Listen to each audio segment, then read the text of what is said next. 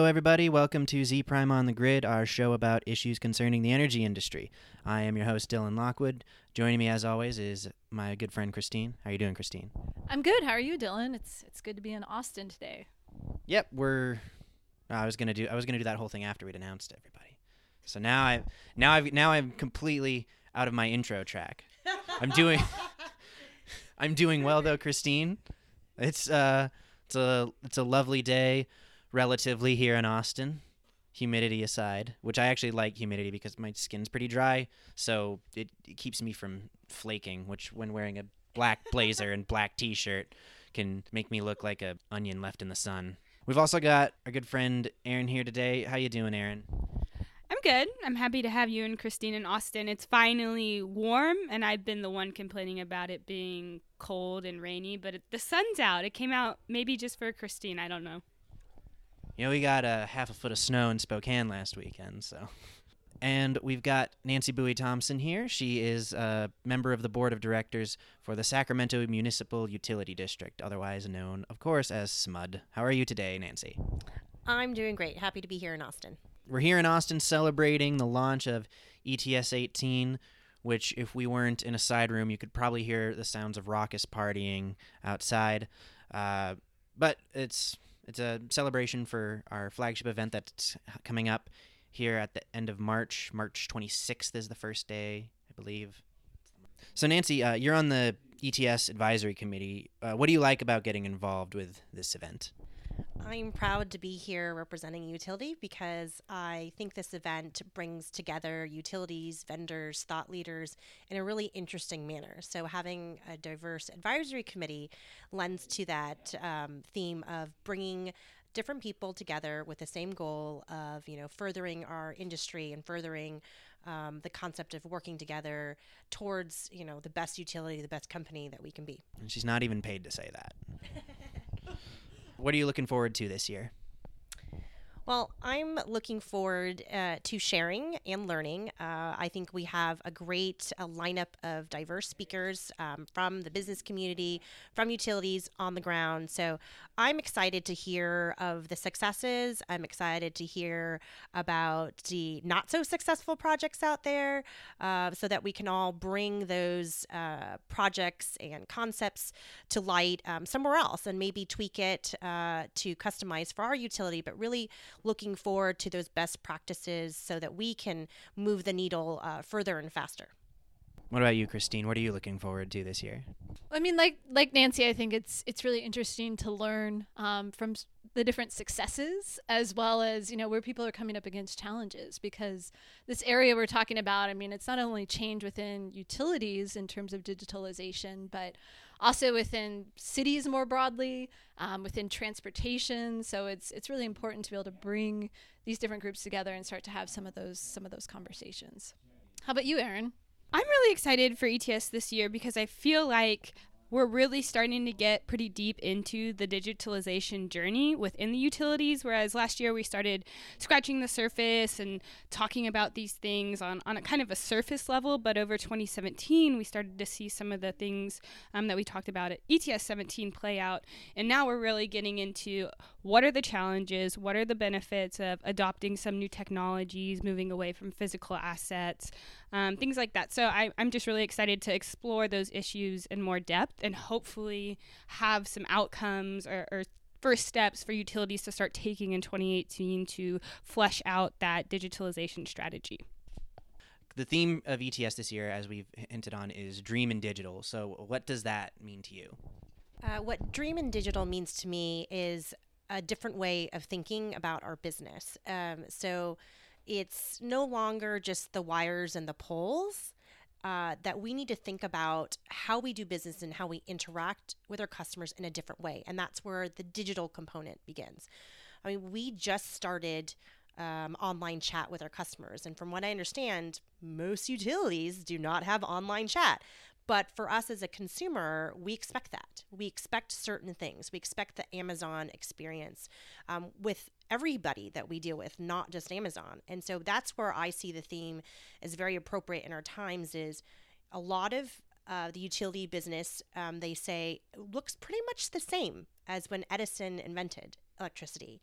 So that means very manual processes across the board. So Dream in Digital is very time appropriate because we really need to be thinking in digital every day. I mean, I think what Nancy said is exactly right, and probably what I think of when I think of Dream in Digital. I personally have grown up very exposed to customer engagement strategies that are digitally focused, you know, in other industries. But now it's kind of cool for us to be talking about Dream in Digital at Energy Thought Summit, because you start to talk about the digital engagement for utility customers, which I haven't seen personally in my experience dealing with utilities too much. So we get to be right here having this conversation, starting to see that roll out and how utilities are going to do that, because it's going to be completely transformational in the way we consume energy and the way we interact with the people delivering that energy to us. I think Nancy's comment about the online chat function is not surprising. We had done a study even just a couple years ago and saw that, you know, I think it was somewhere around 40% of the 100 largest utilities in the U.S. even had a mobile app for their customers. I can see maybe doing a study around online chat because, customers are really looking at those different ways to engage with their utilities in a digital way. As far as the Dream in Digital piece, I'm actually excited not only to talk about some of the business model change that's going on, but also just people's hopes and fears as they look to technology. Maybe bring in some sci-fi discussions, you know, talking about how people viewed the future from the past, and really how that kind of shapes our vision of the future and our hopes and fears and what we want to accomplish. Very literary of you, Christine. We were touching on how utilities interact with their customers in a digital age, because a lot of times when we're talking about, you know, the digital future, we're talking about, you know, assets and data collection and all that stuff from the utility end. But other than something like just that type of mobile chat, what's a way that digitalization is affecting the way that a customer consumes their energy? Our customers are expecting a totally different experience than in years past. So they want to know their energy use and they want to be able to do something about it. So actionable information is key for customers. And that's what SMUD has been a leader on. We want to give the tools that the customers need to make good decisions to save you money. So we always joke that we're one of the few entities in your world that want you to help save a dollar, as many dollars as you can. We want you to use less. And so we have given myriad of tools to help our customers do this. So with smart thermostats, we rebate all smart thermostats, and that leads to our brand new SMUD Energy Store. So instead of going to Home Depot or Lowe's, you can shop directly with SMUD and buy smart thermostats, Wi-Fi extenders, smart plugs. We want to be able to provide as many tools as possible in your home. We also provide energy monitors for free in public libraries that people of low income means can go check out an energy monitor. We call them vampires of energy. A lot of our appliances you don't know are stealing your energy when you're not even using them. So we have free check-in and check-out online monitors. We have online tools that you can log into your smud.org account to see your usage, day-by-day usage, do an analysis. We have an online calculator if you're buying a car, whether or not should you go all EV or not. So you can compare your car options between gas vehicles and an EV, and it'll tell you how much money you can save. If you want solar on your roof, we have a solar calculator that we can provide for you. You can log in and it downloads your usage to see whether or not going solar is right for you. We have an online app on your phone that you can log into your account, pay your bills, see what's going on. You can get text messages on outages or your bill. So we realize that it's not just one outlet, it's as many outlets as we can to get you engaged and help you save money. How do you go about gathering feedback on the effectiveness of those different technologies? We have a study that we did with Nexen a little while ago where, you know, it's kind of this A/B testing on emails where, you know, a lot of utilities don't do anything like that. They set up a program, you know, they let it run its entire course and then, you know, get feedback from that. So how are you collecting feedback on where things are going? Just to give a little background as to our board. So our board is a 7-member elected board, and we set policies that help guide our staff define programs. And so every program that our staff come up with to help a customer need, we expect metrics and feedback. And so this is done by myriad myriad of channels. So we hire organizations like Gallup to do field polls. We do a direct polling ourselves. We have email surveys. We have actually on our SMUD page, we have a site. You can click us when we put something new. It's a feedback on that new attribute saying, tell us how this is going for you. So throughout our website, we have various ways that you can communicate with us. You can online chat with us. If you shop at our online store or SMUD store, there's a live person during business hours that you can chat with to help you find products or to give feedback. And then we follow up with you if you're shopping at our store. If you had a question, to say, did you really get your question answered? So we have various different channels where we're collecting information. We also collect information directly from our customers through Facebook and Twitter. Our customers love to tell us their opinions on things, and we're happy to accept it. So we're talking about all these digital strategies and ways to engage with customers that are different than what we've done before, but I think we also know that there's still part of your customer base that's not really ready to take that big digital step. Maybe it's the older community that still wants to walk into the grocery store and pay their bill in person. So how do you balance that digital strategy that with the customers that want to take that big digital leap versus the customers that are a little too hesitant? How do you make sure you continue to bring them along the journey? Sure. So only 35% of our SMUD base are considered millennials when it comes to residential customers. And so what we have done is we have a holistic approach, because most of our customers don't care to talk to us. Most of our customers don't want to email us. They don't want to chat with us.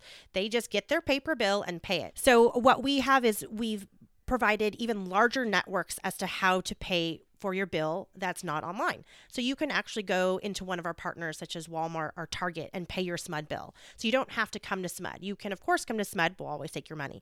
But we realize that not all customers can come to SMUD. We also have payment plans that you essentially can prepay or tell, get a message saying you've now hit a certain amount. So those are for customers who are on a very defined budget, and that can be, various messages how you would like to receive them. So we still have a majority of our customers that like to read our newsletter, that like to get the bills. And so we realize that being out in the community is essential. So we attend over 400 community events a year with live people, with paper products that go out. And this is a huge push for us, because we realize, especially in low income or multilingual communities, they're not going to come to SMUD. They're not going to call SMUD. They're not going to talk to us on the phone. So we have to go to the Russian media event. We have to go to the Hmong Festival. We have to go to the Strawberry Festival in Galt. So this is still a very large component for our outreach and engagement, because when we ask our staff, our customers engaged, they have to provide metrics that they went to a variety of different events, meeting a variety of needs, because at the end of the day, people want their lights on and the bill low. So it sounds like you guys have a pretty good handle on your outreach strategy, both from a digital and from an analog perspective. What's something you feel you could be doing more of, or something that you've seen another utility do that you're like, yeah, that's the way to do it. We should do that. I've spent the day here at Austin Energy, and what I have seen is that they're using strategies that are lower cost strategies that may not be as fancy and cool as we would like. I think people forget that most of our population does not care about the spiffy and the new. They just want access. And so, for example, instead of spending all this money to install very expensive 150,000 DC fast chargers, let's just install a lot of level 1 chargers. Let's install level 2 chargers. Let's give the chargers away to companies and partner with companies for installation so that we can get more access. Let's give a little bit more access to the low income families and put more level 1 chargers in apartment buildings. So I like looking at rudimentary ways to match with future forward ways to bring more access. I think that's going to be important as we move forward, because not everybody is going to be on the cutting edge or can afford to be on the cutting edge. So how do we impact more customers with lower cost technology solutions that don't break the bank? One thing I do for Z Prime, among the editing things I do, I also do a lot of our social media. Not our Instagram. Erin's in charge of that because she's much better at taking pictures than I am. I don't have a photographic bone in my body, unfortunately. But you and I have talked about social media before, and you're one of the more active people on social media in this industry. So what role do you think social media has both for inter-industry communication and interaction with customers? Social media is on the top of everybody's mind. When you think about the digital future, it's, are you on social media and what avenues? You know, SMUD was slow, I think, on the upcoming trends, but within the last 2-3 years, it's amazing how much that isn't expected from our customer, is having a strong social media stance and presence. And so SMUD several years ago said we need to invest in our staff and our people. So we have full-time people in our media marketing who dedicate their lives to social media. For example, we had a large outage last year that took out many more people than we would have liked. Obviously, we took hundreds of thousands of calls from people, but what people turned to was our Twitter and our Facebook, because we had staff almost 24/7 during the outages responding to people and giving people real-time information. I think that's the difference moving forward, is people expect virtually real-time responses. The automated message of we'll call you back when we have more information just doesn't cut it anymore. And so utilities need to understand that people want their information and they want it now and they expect it now. And so we as a utility have taken this responsibility. Yes, it's a little hairy. Our staff works some long hours, but we realize the value of letting our customers know what's going on actually helps us as a utility prioritize and make the communication channels actually easier. When we are constantly communicating, we don't have to package up releases of information. We can get the information that people need immediately and to make them feel safer. I mean, even if they're not going to be on for another 8 hours, they just want to know so that they can plan, they can go to the movies, they can come back. So no matter what the message is, I think before we were afraid of what the message might be, just be transparent. And I think that's what social media has really moved forward, is transparency. A lot of what the utility does or will do seems to be behind a wizard curtain, and they specifically only gave certain information nuggets that they felt were important. Well, that model has to change and is changing. And SMUD's adopted model is the more information, the more we can connect with our customers, the more information we can give will make them feel safer and trust our utility even more, because we're providing that information that is critical to their lives in a timely and efficient manner. So we have a study that's coming out around sort of the digital experience for customers, and we surveyed customers as well as utilities. And what we found on the customer side was, a lot of customers, if they want information, they're going to, websites or, talking to friends, colleagues, things like that. And the social media piece didn't come up quite as much as we thought. And on the utility side, when we surveyed them, it really came up that, hey, we're investing a lot in social media and we really want to be doing that. Do you see that the social media piece for SMUD is more around kind of that emergency aspect, or do you find people engaging on a regular basis with SMUD? It peaks during emergency time because, again, most people, and we really don't want to bother our community. I mean, I think we get inundated right in our email box. Now it's texting. And so we try to be very careful with the information that we send. But we find that our customers do care about what the utility is doing in the community. We run a trout derby every year, and people like that we post about the trout derby and that it's on Facebook and that you can see the prizes you can win. So it's not just about outages. We do find engaged customers. They feel better knowing we're doing things in the community to change people's lives. So we will post about grants, and we will post about cool energy efficiency projects, and we'll get comments. And so I feel that the customer is more engaged than they used to be. I feel that the customer knows us a little better than they used to, because we are so much more, we publicize our events in a different manner now. It's instant. It's trout derbies on Saturday. Come on by with your kids and $5. And where that used to come in the mail, that used to be on the website. But how many people actually come to the website? Where people will see our feed through their Facebook feed or Instagram. We had a Christmas light contest. Show us your lights, and we could judge your Christmas lights through our Instagram feed. So The engagement is not just about outages. It's really about a holistic brand of community involvement and how we are part of the community more than just keeping your lights on. Yeah, this is a business event, but it's also a party we're at. So I was thinking we could do something fun. We could play a game, rather a childish game that I'm sure you've played at some point in your days at high school or college. It's called Would You Rather, a good old camping trip classic.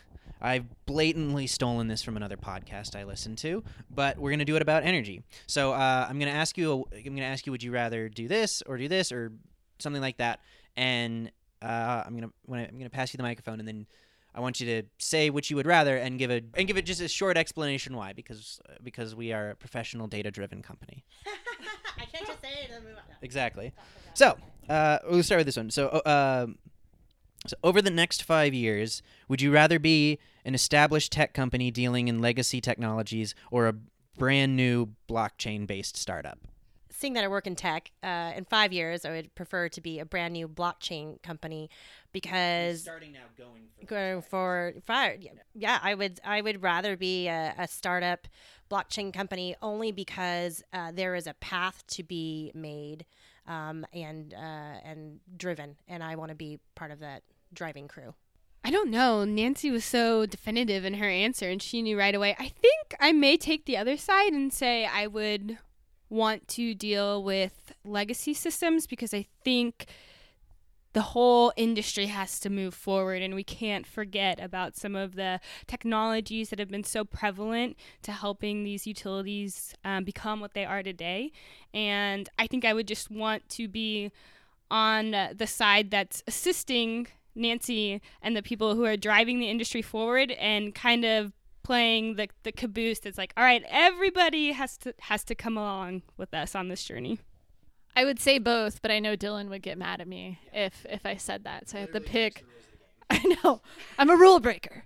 No, I think the startup piece would be definitely exciting.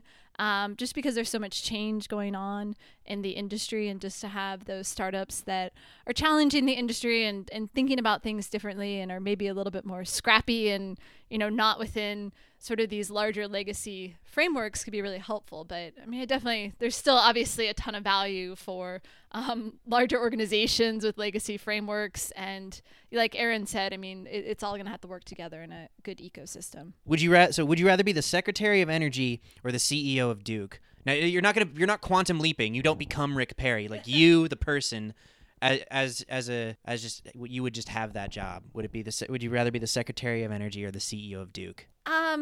I'd probably actually like to be the CEO of Duke because I think it really comes down to, how do we make it work within organizations, and I'm definitely more of like a local / regionalist type person, even though Duke Energy is pretty gigantic. But I like that and empowering, economic development and all those sorts of things. So I would definitely err towards the Duke Energy side. I think I would also go with Duke, mostly because I don't want to be in politics at all. I like business, and I like the idea of innovation. And if I were to be a CEO, which I hope to be one day, I would want to work for a utility that is interested in innovation and driving value for their stakeholders as well as their community. I think it can be very impactful. I think being the Secretary of Energy can also be impactful, but for me, I think I would find more value in working for the utility. Well, because I do come from a business background, I would like to be the Secretary of Energy because I think that the people that are running our agencies in this country really don't know how it is on the ground running a utility and setting policy and strategy. So I would love to lend that voice of someone that's come from the business world, has come from energy and technology, and be able to set processes and procedures, grant making, programs to change the way that the utilities do business for the better of the consumer. I think that's what we're missing. We really are missing that connector between business, technology, and utilities in our agency leaders, so that we can move the needle, that we can get the right utilities in the room, and we can set the right policies to help us get to these 100% renewable goals. I'm just really happy when you guys don't all pick the same one. All right, so let's assume you work for a utility. Not too hard for Nancy. Would you rather have a five minute long grid wide outage once a week for a year, or one week long outage at some random point in the year?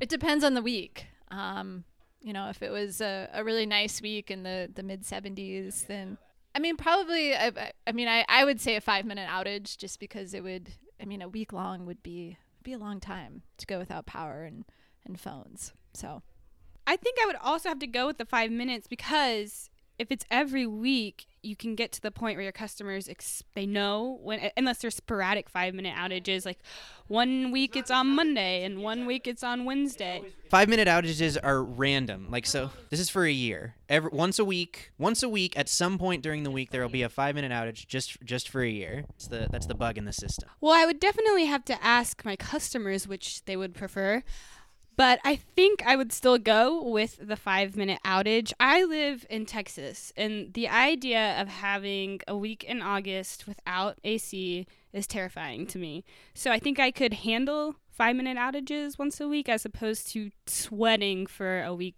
straight, profusely sweating for a week straight. So I would choose the 1 week outage system-wide, only because hypothetically, we're all supposed to be planning for this. We are all supposed to be planning for the end of days event where we're out for a week. I would hope that we could sustain an outage. It would be uncomfortable. We have had certainly many days outages in our district, but having a 5 minute outage randomly through the week would, I think, even be more detrimental, because you can't plan for that. We have disaster recovery planning that we're supposed to execute, that this would be a good trial of that to see could we survive an outage. Where a 5 minute once a week, I don't think really tests our resiliency for a catastrophic outage. Again, I prefer that neither happens, but at least the 1 week outage would test if our systems are in place and we're ready for Armageddon. See, I think that's the right answer personally, because the thing is that a couple years ago there we had a summer in Spokane, where I'm from, where we had this big windstorm and it knocked out power for like 80% of the city for almost 2 weeks, in fact, and in some areas it was 2 weeks. And when you're in that, from the customer side, you're in a mindset of it, there's frustration, like the more it goes on, but you're in a mindset of we're in a disaster, this is how this is going. Whereas if you have to reset your microwave like once a week at some random time, and you're like, oh, again, and then that just like built for a year, 52 weeks of that, of it just getting more and more irritating. It's like the water drop torture. I have a microwave that does not have a digital clock on it, so that's where I think for me, like, I basically have my computer and my phone, and they all have battery backup. So, having a 5 minute random outage wouldn't probably impact me as much as it would. I like how Christine and I's answers are based on what impacts us the most, whereas Nancy's more concerned. She really has the utility perspective. She's like, what's best for the community? And Christine and I are like, we have batteries on our phones, and I'm not trying to be too hot for a week. Would you rather have the same job you have now forever, or any job you want at any time in this industry, but you never get any days off? Assuming you do now. I would keep the job I have now. I really enjoy what I do, and I get vacation. So I really like talking about the industry and what's happening, and it's been fun to track all the changes. How are you gonna ask me that question as I'm standing right next to my boss? I think you would have to deal with me the rest of your life. Right, Christine just said that she would keep her position, so that definitely impacts my answer. I think I would also stay with my job. I think right now we're in the transition. I've been hearing this term a lot, work-life integration. as opposed to your work-life balance, but how do you start to just integrate your daily activities with your work life? And I think at Z Prime, I've gotten a lot of exposure to doing that, and it's really helped me live a value-driven, purpose-driven life between, you know, what I do personally and what I do professionally. And then I also do get to go wherever I want, because Christine doesn't really know where I am half the time. So I don't think I would give that up. Well, if my elected position at SMUD was full-time and I actually got paid, I would love to do this for the rest of my life. Seeing that public service is truly public service, my day job is tough. I work a lot of hours and I don't get very much vacation, and the vacation that I do get, I get to come to things like this to represent SMUD. So I would keep my day job only because it allows me to do my night job, which is serve the public at SMUD. All right, and our last one. So this one is, would you rather have, ready for rollout tomorrow, a comprehensive solution for addressing demand issues caused by home generation and energy efficiency measures in your customers, or a comprehensive solution for a mass electric vehicle adoption in the next couple of years in your area? This might affect you more than other places, but let's... Can you clarify, does electric vehicles also include autonomous vehicles? Yes. Well, seeing that what we feel is more kind of coming at our face is demand response and managing load from our customers. I mean, we just signed a fairly large contract for DERMS and EMS system going forward. So if someone could just come to us tomorrow with what we will hope to get in 2 years, since we're just embarking that, I would love that plan tomorrow. I mean, really the balancing of everything, not just electric vehicles, is what's going to change our industry. It's more and more people are moving off the grid or trying to move off the grid, but we still have an obligation to serve. So how do we come up with a plan to appropriately balance the energy we have and the energy we might have based on customer generation is key. I mean, our team has been dealing with this for decades, but if someone just came with the perfect plan tomorrow, I think our team, who is constantly working on how to balance and the systems that we're putting in place to manage load and voltage, I know that we would love it. Where I feel that definitely electric vehicles and autonomous vehicles will be important and will be a big impact. But really, our main goals today is how do we balance all the load that we have and all the load that we might have moving forward in an effective and efficient way. So my personal bias is going to come out on this one too. I definitely understand and think demand response is going to be completely transformational in the way we balance the grid.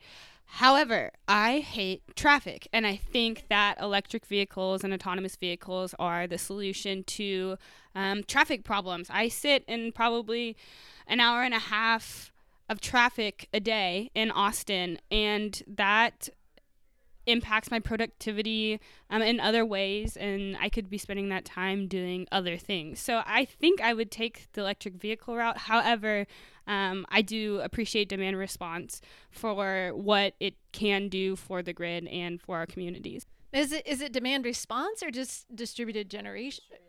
All right.